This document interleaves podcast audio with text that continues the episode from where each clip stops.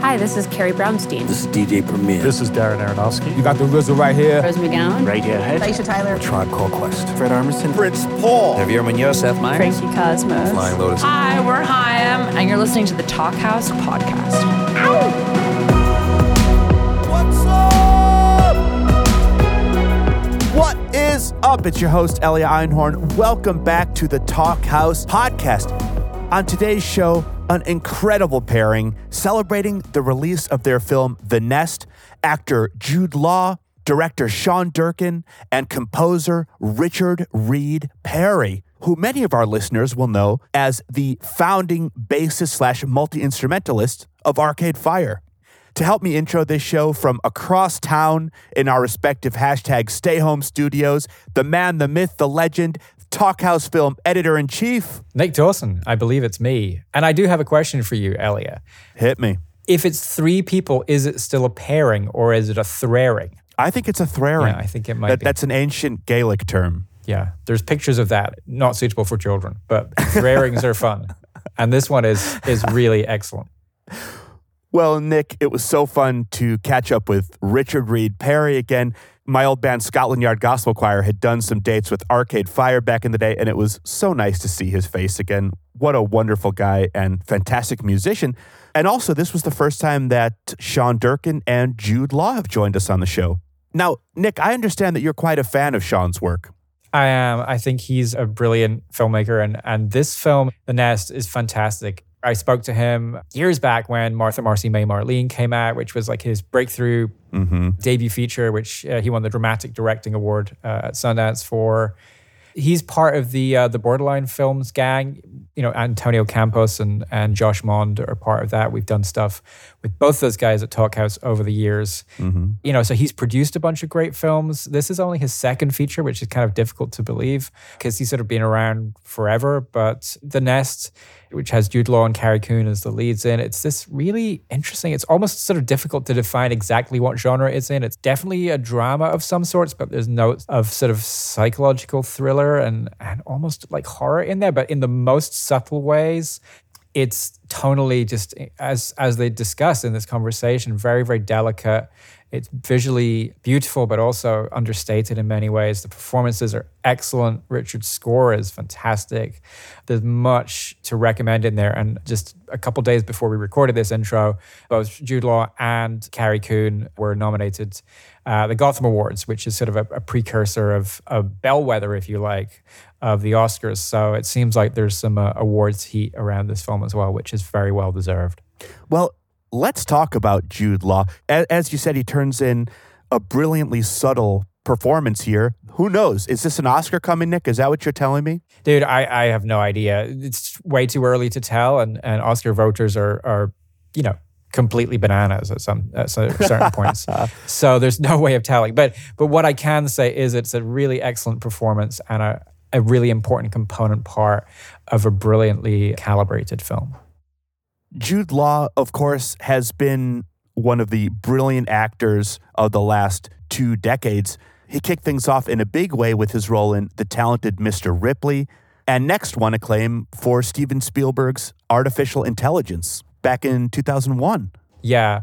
I mean, from AI to Road to Perdition to Cold Mountain, he had this incredible start to his career, sort of breaking out pretty much immediately from just being a British actor to being somebody who was working internationally. Yeah, and most recently, he is, of course, the young Albus Dumbledore in Fantastic Beasts, The Crimes of Grindelwald, and Yon-Rogg in Captain Marvel. Over the years, he's worked with some of the best directors around. I'm thinking Mike Nichols, Steven Soderbergh, Scorsese, Wes Anderson, Kenneth Branagh, Terry Gilliam, and so many more.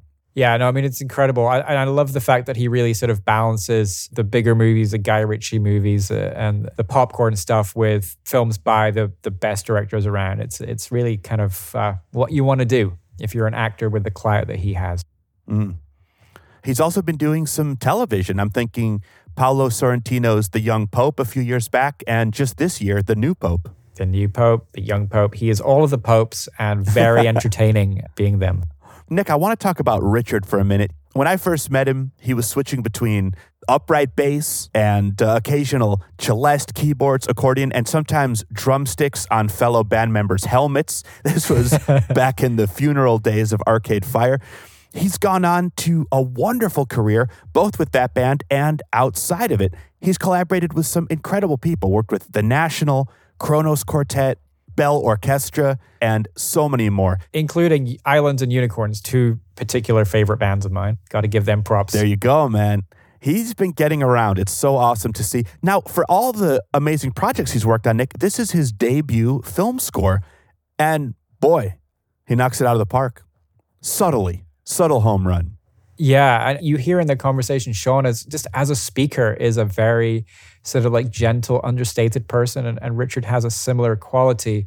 And I think so much of this film is really about people working together in a very intuitive way, in a deeply collaborative way. And and Richard's music, inspired by uh, the, the work that he did on his album Music for Heart and Breath, really is is kind of a very subtle underpinning to the film and is not intrusive in any way. And I, I think it's it's really perfect for the nest. Yeah, I, I love their conversation around that. And, and they get into so much here, Nick, that, that both applies directly to the nest, but also just to the creative process. I was very taken with the way that all three of them discuss planning very intricately for their roles, but then being willing to throw out all their notes to be present in the creativity of the moment. Yeah, there's this great term that they use, submitting to the will of the moment. And I think that Yes. there is this like generosity and nimbleness in the way that all three of them approach their work and, and coming together for this project. I, I think it's worked really, really well. And it's, you know, fascinating to hear just their their conversation and the the mutual respect that they have for one another and the inquisitiveness about each other's creative process. It really is a, a, dissection, if you like, of their different contributions to the film, but also their different processes and the way that they are similar and different. It is. And to that end, I love the reveal that it really takes them interacting with the elements that each of the others bring to the film for them to find their own exact place in it. We also get to hear about one of the best horse shots in cinema history. I actually think there's a, a number of amazing horse shots in that film. I don't actually know which one he's referring to. That's how good it is. Jude and Sean talk about the process of creating a backstory for his character. Yeah, there's such a richness to Rory, the character that Jude plays. It really, really pays off in the film. And we hear about how Simply Red's Holding Back the Years evoked a very specific memory of the 80s for Sean. Underrated song, and happy it's getting some props in the movie. Should we roll the tape, man? Let's roll it. Hi, guys. Hi. Hello. so do we just start? Yeah, well, should, I, I guess we do our names at the top. Okay, so uh, hi, this is Sean Durkin. Hello, this is Richard Reed Parry, And this is Jude Law. and we're having a conversation together We are. via Zoom. So I have a question actually because I don't know. I never understood how you two met and started this relationship, this working relationship, this friendship together. How did how did that come about? Well, we actually we had one step removed mutual friends Yeah, in New York. yeah, and then I was making Southcliffe in England, and Lucy Bright, our music supervisor, works with Richard, and and I don't know how it came about. I can't remember like the timing of it all, but but basically, Lucy had wanted to introduce us mm-hmm. and then we met very briefly at some point but but i was listening to richard's heart and breath album while writing the nest. And so that album was always like in the script in a way. Hmm. So his music was a part of the process for me. And and, and then again through lucy we probably took steps towards having the conversation but Yeah, at some point, at some point while I was on tour, I was on Arcade Fire tour, and you That's had right. reached out and you were like, "Oh, you guys are going to be in New York. Can, do you want to come have a drink? I would love to talk to you about this." And you, I think you just said you've been listening to that record and yeah you were working on something, and so we we went out with you and your partners at the time. Yeah, so that was like 2014. Yeah. Yeah, so so it kind of started around then, and then I think I always had it in my mind as I was writing, and then once we got closer, uh, I reached out again. Yeah. to start Have the you done that conversation. before, Sean? When you write, do you find yourself drawn to a particular soundscape that becomes the uh, sort of the score for for the writing process? Anyway, Very much, yeah. So I'll I'll build a soundtrack while I'm writing. That you know, in the case of the Nest, it was Richard's music, and then it was 80 songs, things that I felt would play, things that were, you know, very specific to me, that that were nostalgic to me. Um, Things that just like took me back to a place, like you know, Simply Red plays in the scene with you and Carrie in the restaurant, and that song uh, Holding Back the Years is a song that whenever it plays, I remember basically like being half asleep in the back of my parents' car, you know, on a Saturday night or something. And and so there's a lot of songs like that from that time uh, that I really wanted to have in there. There's an Al Jarreau song too in the movie that's in for like five seconds, and it's and and it was like those corners of 80s music that I really wanted to have tied in with, you know, the songs that are sort of play over the dance scenes in the movie. And so I try to create that balance of, uh, I guess, nostalgia that takes me somewhere when I'm writing. It takes me to an emotional place that I remember, as well as music I just want to hear. And then also music that just feels like the right vibe. And there may or may not be a reason for it, but I just kind of want it there. One of those songs actually that I just wanted in there and, and didn't really have the same kind of reason for it and kind of became the basis for, you know, our reference point is the um, the Mingus um, Ellington song off of Money Jungle that's in Right. the movie. that was such a cool for me that was like the not like i had any like existential doubts about jumping into the process or anything but when you guys sent me the first rough cut and that was the only piece of music besides the, the 80s songs that was in there and you blessedly hadn't put any temp music in anywhere to confuse me otherwise um, that piece, that Ellington Mingus Roach piece, that I'd been like quite obsessed with it for like four or five years preceding it and was like, oh my God, do I get to make music that relates to this piece of music somehow? That like just felt like a, the, the sign from heaven kind of for me. But that's interesting like- that there was no other temp. I'm glad I, I can imagine for you that must be such a requirement in a way because you're you're then watching and feeling and filling rather than in any way being affected by any hmm. other sound that it's then because because something that I love about what you've done on this film is create such an in tune sort of emotional soundscape and then these moments of detail and just moments that, that sort of a little bit like the drama that just occasionally come to a crescendo or just have a, a moment of detail and complexity and then and then they ease back into a sort of overall mood Right. And, and a quietude some of the time, right? I uh-huh. mean, th- it's very spare in a lot of ways. Um, Yeah. Which I think on, on first watch, I was actually like, I deeply relished watching a movie that was so spacious. It was also a lot longer at that point when I watched the first cut. Um, but I so deeply enjoyed watching this almost silent movie, you know, except for these, you know, what they call in film music like these diegetic pieces where you can the music's like coming from the car stereo or it's coming from the club sound system and then the bar scene or whatever. But I loved having these vast silent expanses like after I watched the first cut, like the one of the bits that was really burned on my brain was you, Jude, like walking home at dawn through the field, and it's so dimly lit and so emotionally kind of murky and and complicated, but it was just silent, and I was just like, this is amazing. like you never,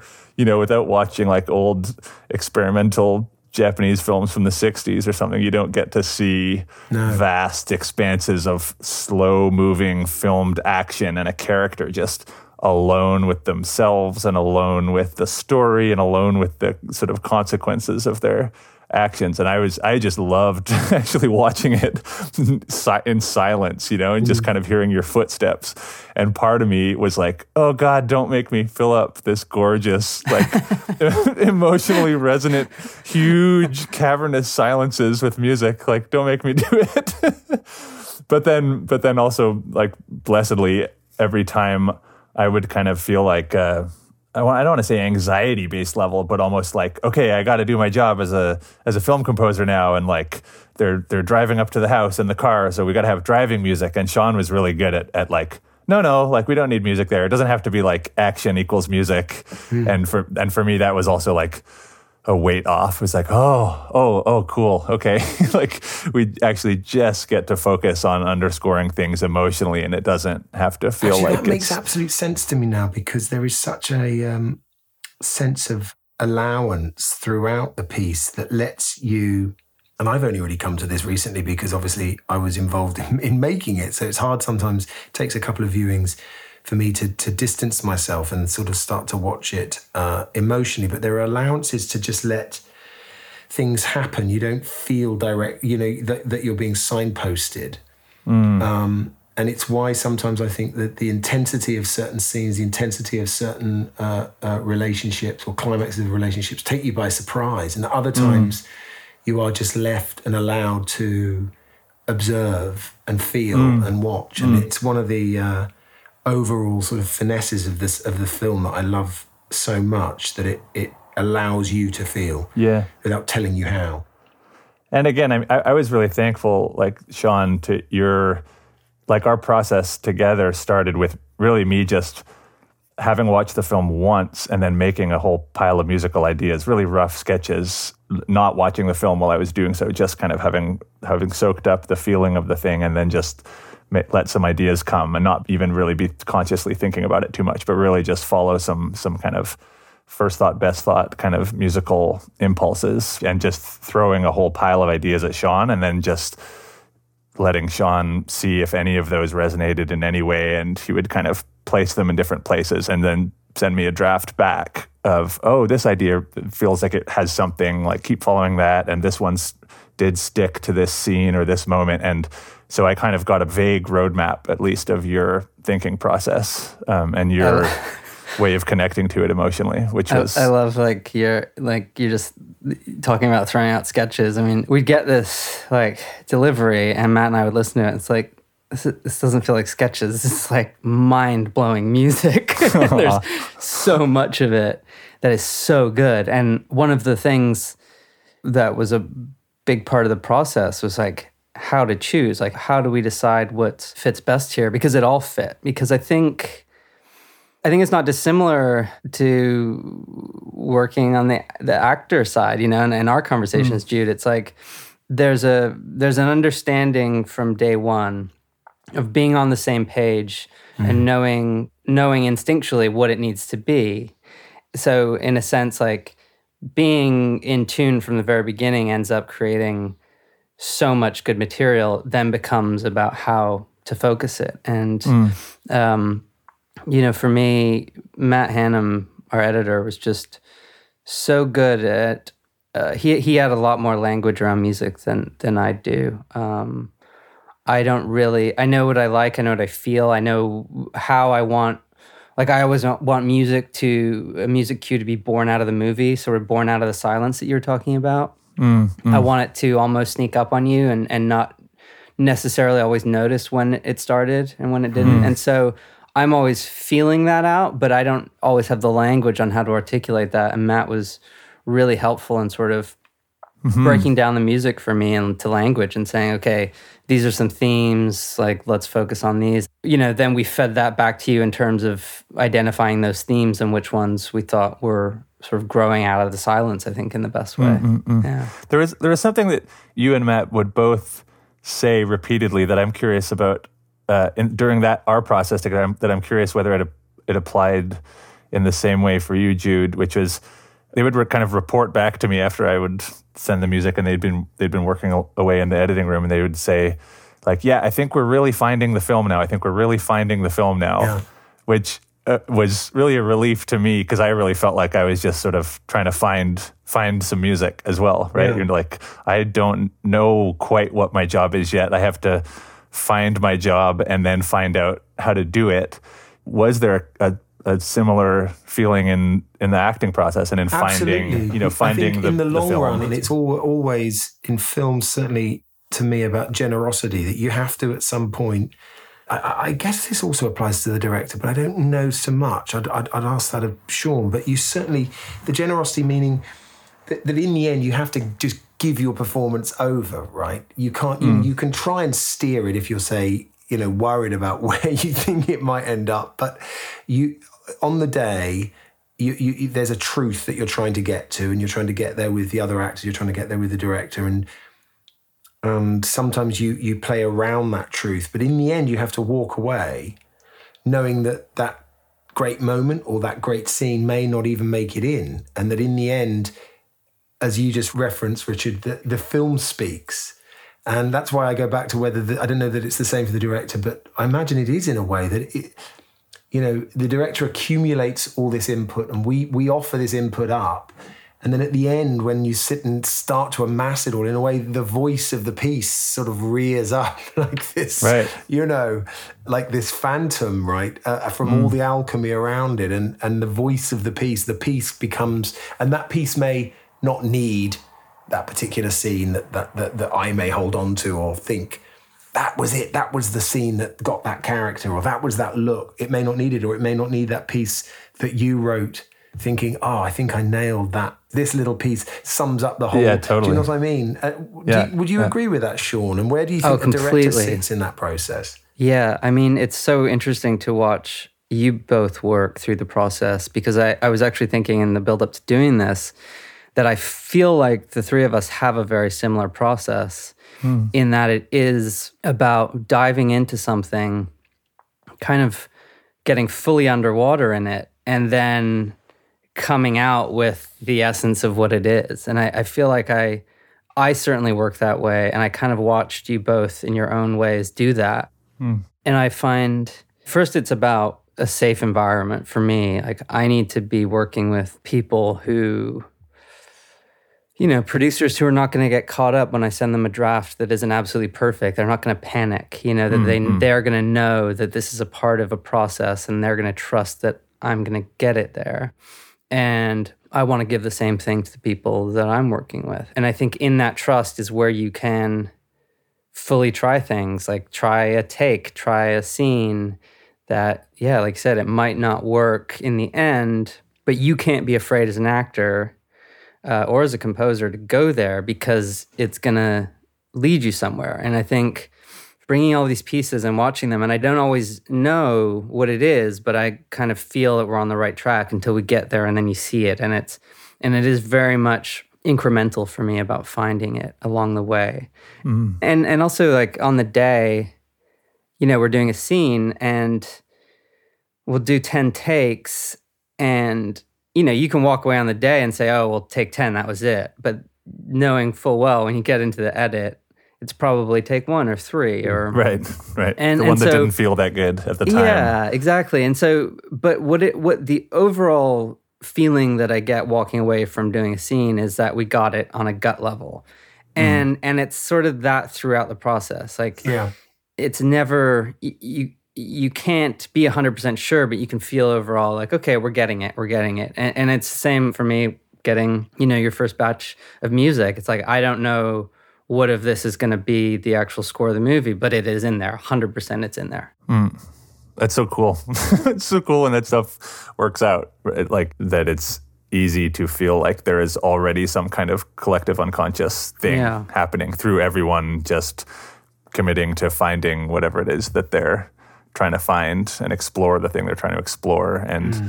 know that at the end of that tunnel the the thing exists and the thing is perfect and tells the story it needs to tell. But entering into it not knowing how you're going to do it and just knowing that you're going to try and do it. Yeah i mean do you guys feel that about your processes both that you feel like you get sort of lost and have to try and find you know the light at the end of the tunnel kind of That. I don't. I know that it's not always that for me, and that's not because of my choice. That's because of how other filmmakers work.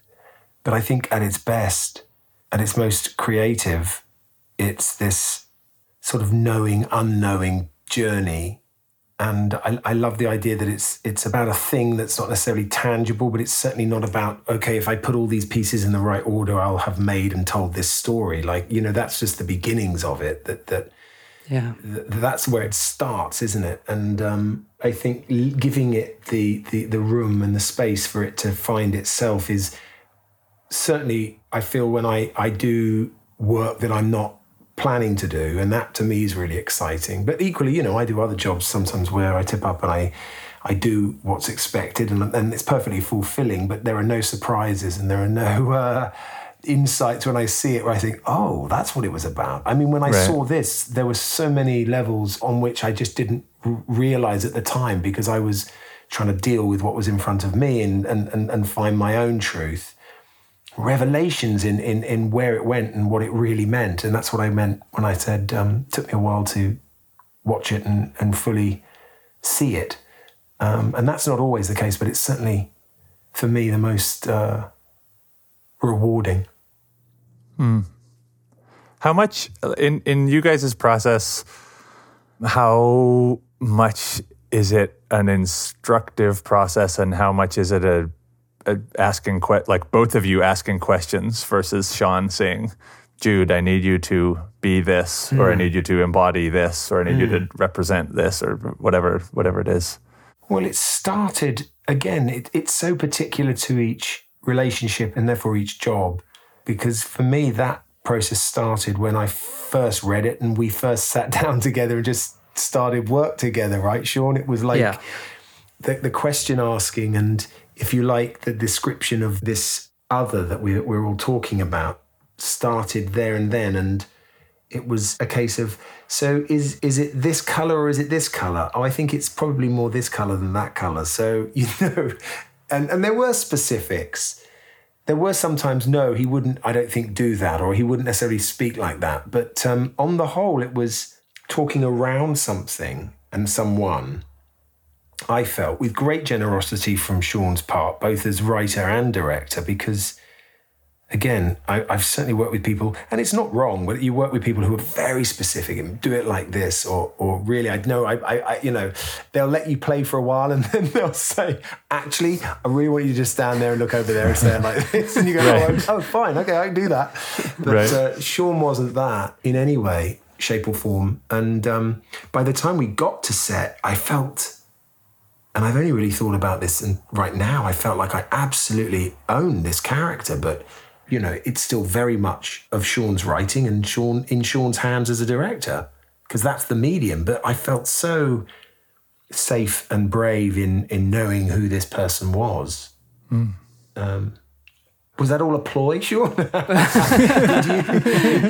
I really think that um, I I tried to make the script cl- clear, I guess, A- a- and and not clear in a um, obvious way, but I try to use the script to say this is this is what it is. This is who the characters are, and then I like to hand it off. I really like to getting great actors. I just don't eh, the the reason I want to work with Jude is because of what Jude does. So I want Jude to take what I've written and do what he does with it, and then and, and then we build on that and we talk about it. But but for me, it's very much about just that trust, that sort of day one trust. I mean, yeah, the first time we ever sat down together, we were immediately asking the same questions, had the mm-hmm. the exact same like, okay, well, we know we don't want it to go here, and just get a feeling and you mm. i feel like kind of ride that wave and i'm both very open and a complete control freak so it's a it's a funny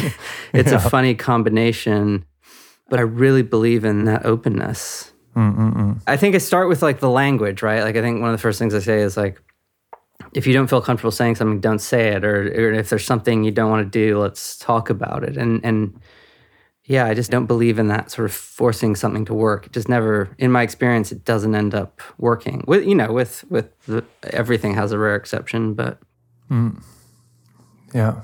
It was a particular, I'm just thinking now, it, it was just such a unique experience, this one, because going back on what we've all just been uh, trying to describe, the tone of the piece was very individual, was very particular and very fine. It was there was a sort of subtlety and fragility to it. It's what makes it such a an affecting film, and I think it's a film that really gets into your system, and because it it's full of it's full of such um, familiar and touching kind of moments without ever being too uh, heavy-handed in its storytelling, and it's so interesting to me that that we we're all talking about this um, this mood, and that conjuring that is really the heart of of what makes film such an extraordinary medium, isn't it? Conjuring that, getting that, getting that balance just right. And it was interesting. I, and the reason I thought of it was because actually, for all the conversations you and I had, Sean, we didn't talk about music. It wasn't like because I often. I have in the past worked on things where I've said, "Oh, should I listen to something? Should I not?" You know what I mean? Yeah. And and yet in a way that conversation was being had because we were talking about the, the sort of the mood of, of rory and, and i imagine that that was a conversation you then went on to have with richard of a similar kind so there's a kind of commonality but not necessarily ever uh, uh, we, we never had the same conversation or richard and i certainly didn't Yeah, it's, it's really it's really interesting to talk about music, especially with with acting. Like I, you know, every actor has a different process, and and I really like to tune into what uh, each person needs and wants, and um, but I do notice sometimes like some people really listen to music to prepare, and and I find uh, it's interesting that we didn't talk about it. I never thought about it, but I guess the reason I never bring it up is I feel like music is so personal, and I feel like we're trying to capture a place and a time and I can give you the script, but then you live through it and you have your own,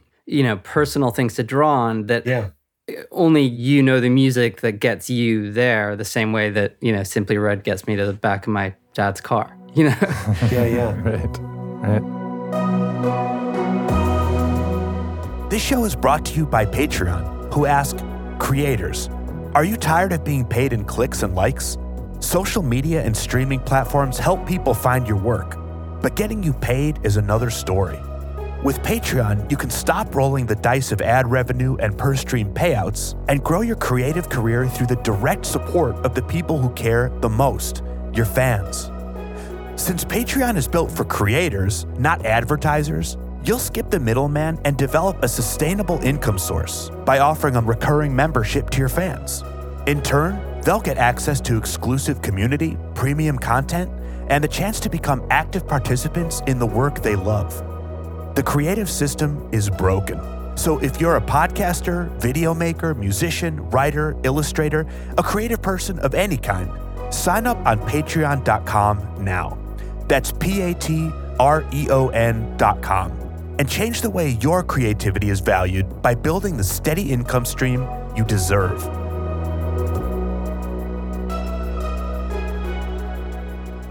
How in the end did um you know often with a score you you would look and you go oh yeah that's that scene that's like well, are there moments where it bleeds from one scene to the other and bridges or how in the end did it get um put in? Do does does that make sense? Yeah, sure. like are there are there very are there some scenes where it's very clear oh this is this is piece number one and then and then other sections where it just it drifts over say three or four sequences? There there were some things we would just lock into in the edit and say like okay this feels like the theme and then there was a secondary theme that really worked at a certain place. So then there were places that just felt absolutely like okay that it's like getting your foot in the door right? It's like okay now we're grounded like okay and then and then became quite practical.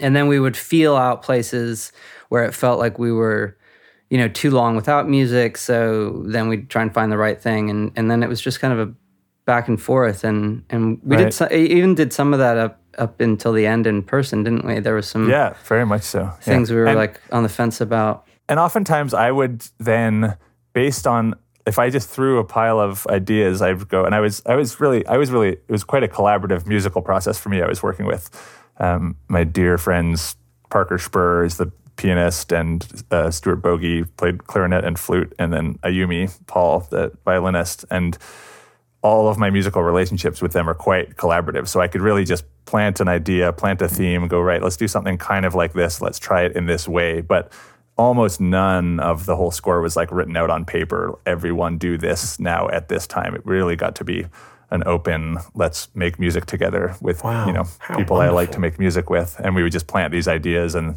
try them and record them. So I would just set up with them and we would just be recording ideas in a very free form, kind of loosely guided manner. And we'd end up with these huge piles of ideas, as mentioned. And I would just throw them all to Sean and Matt, and then they would really place them in a way that kind of took took a lot of the burden of being a composer off of my shoulders in a certain way because you I just really let you guys decide where is music needed and where is music not needed. And and often I would be like oh we really need music here and you guys would be totally sure like no we, we really don't. And so it was quite that was quite a load off in a way and I could just get a little more we could get a little more microscopic with the music. But when you guys would decide oh this piece goes here. Oh now Carrie's realizing that Jude has been lying this whole time and has a manufactured identity, and that's the this is the theme that is edging in now. Okay, and that's also our title credits.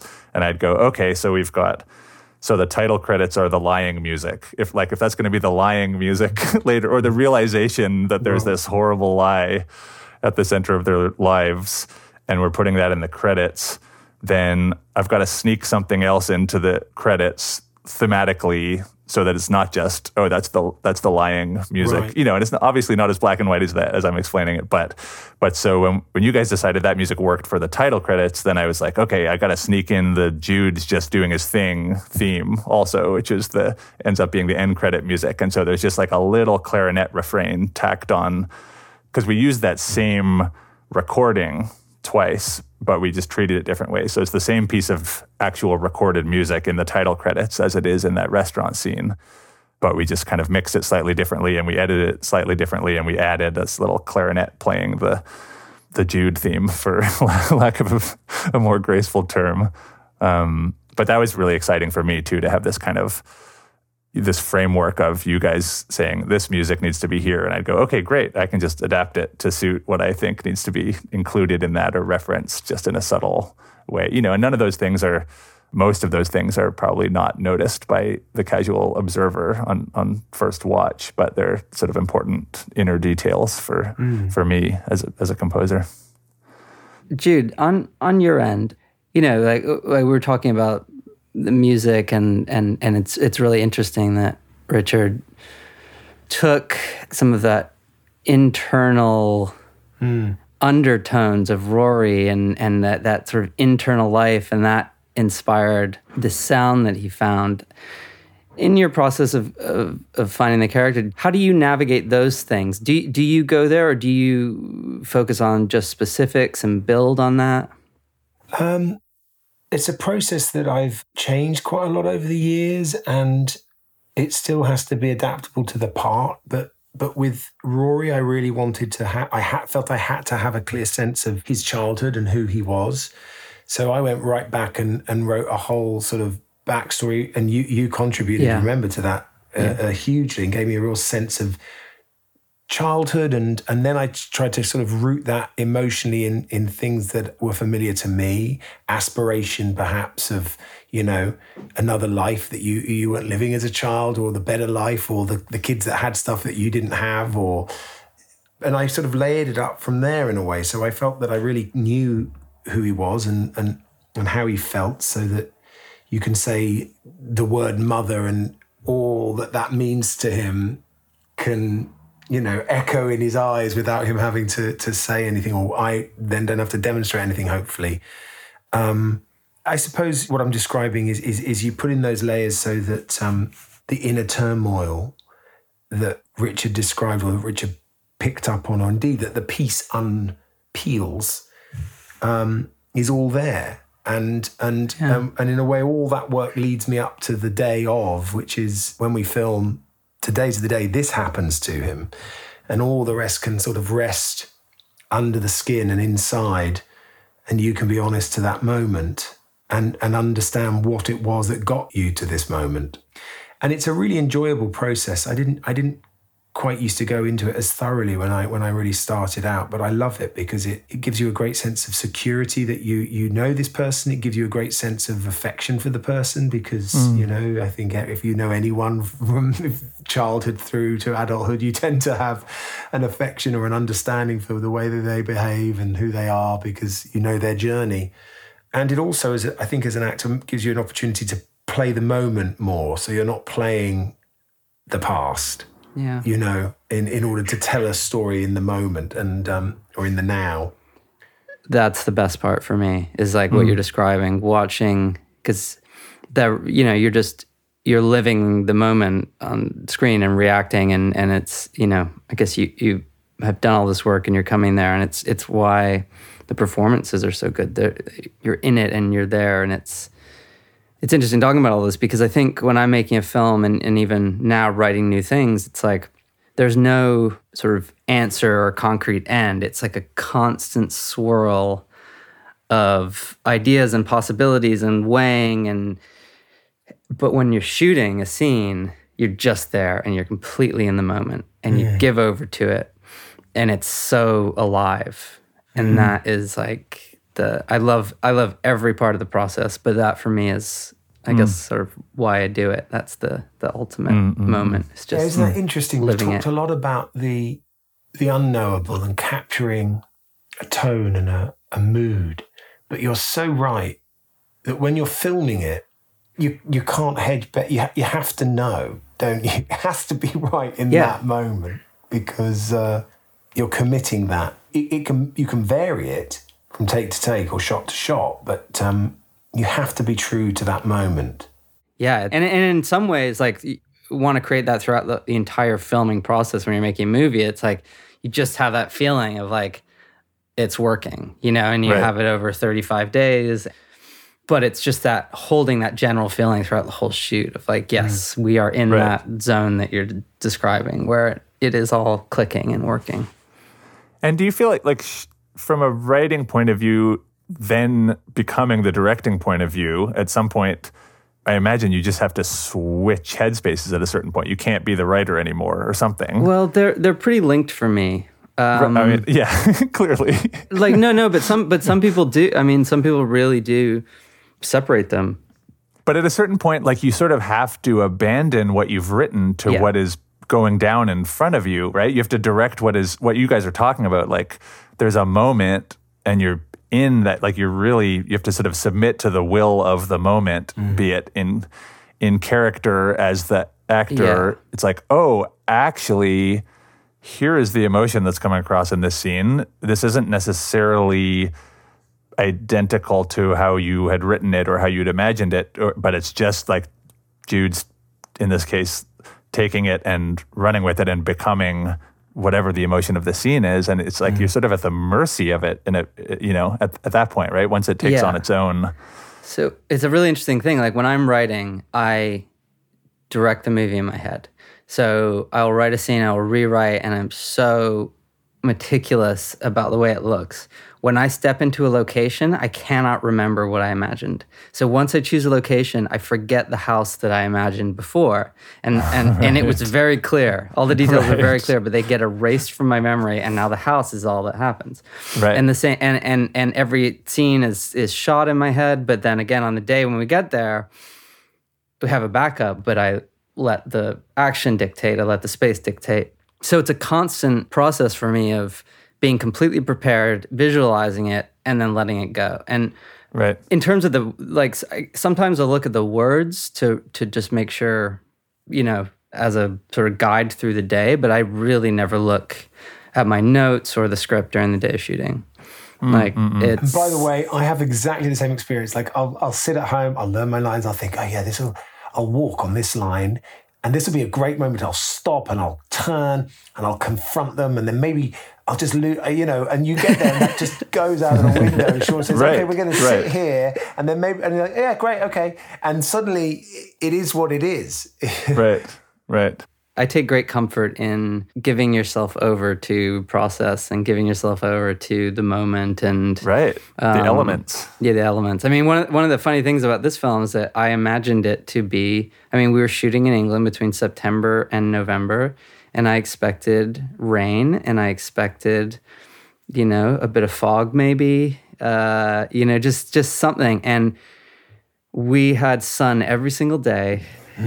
it rained once, and it started raining at like 5:02, two minutes after we wrapped for that day right. and there were two shoot days that we had to push because it was so sunny. We were like, oh, people are just going to think we shot in America and never came to England. You know? so, uh, you know, I it, it's it didn't have the quality that I expected it to have, but it takes on its own quality and You know, there's moments like the like the horse riding scene where we it was so sunny that day that we and it was like 80 degrees and we had to get that scene shot before 10 a.m. We decided because it was just going to be too They flat. had to they had to send the horse back. yeah, yeah. It was just it was just going to be too flat and sunny, and so we we ended up shooting it. We did it in like an hour, which otherwise would have taken all day. But it hmm. forced us to do it without question. You know, the light was amazing. It was low. You could feel the mist. You know, so there was just things that were just forced us to do, and and Right. It ended up being beautiful. And, and Yeah. so it's filled with those sorts of moments. a good cinema friend of mine said, "Whoa, that's like one of the great horse shots of cinema history." Oh, that's great. so there you go. right? Nobody else knows that it was supposed to be rainy that day. yeah. Yeah. But those are those moments, and that's also why making films on this scale are the most, um, in my mind, rewarding because you don't. Your options for changing or shifting a schedule or reshooting or something, you know, are absolutely minimized, and that means you have to. You you go with what you have, and what you have is also, in the end, what needed to be. You know, Yeah. Right, right. Sometimes you don't need more time, you just need a deadline. Yeah. Absolutely. absolutely. We said we'd do it, and I'm so glad we did. Yeah, likewise. Yeah, such a pleasure. What a lovely process it's been. Indeed. Yeah. And thanks again, Sean. Yeah, Thank you thanks, guys. Thanks, thanks for inviting inviting me and inviting us in. It's Yeah. been an incredible collaboration with both of you, and I look forward to doing it again. Likewise. Yeah, great. yeah. I'm already sketching for for whatever the movie is. Great.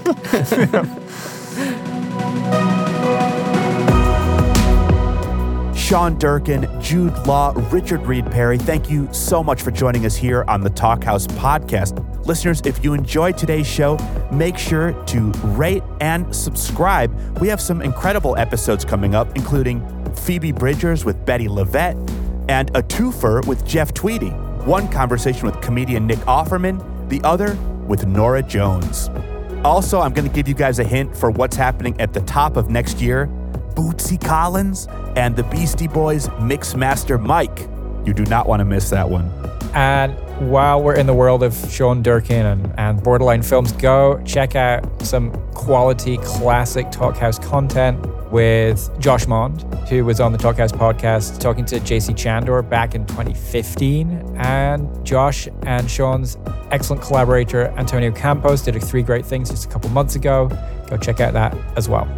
That is at talkhouse.com, as well as our socials, which is at Talkhouse across the board. Definitely head over there to check out a wonderful screenshot of all of us recording this session.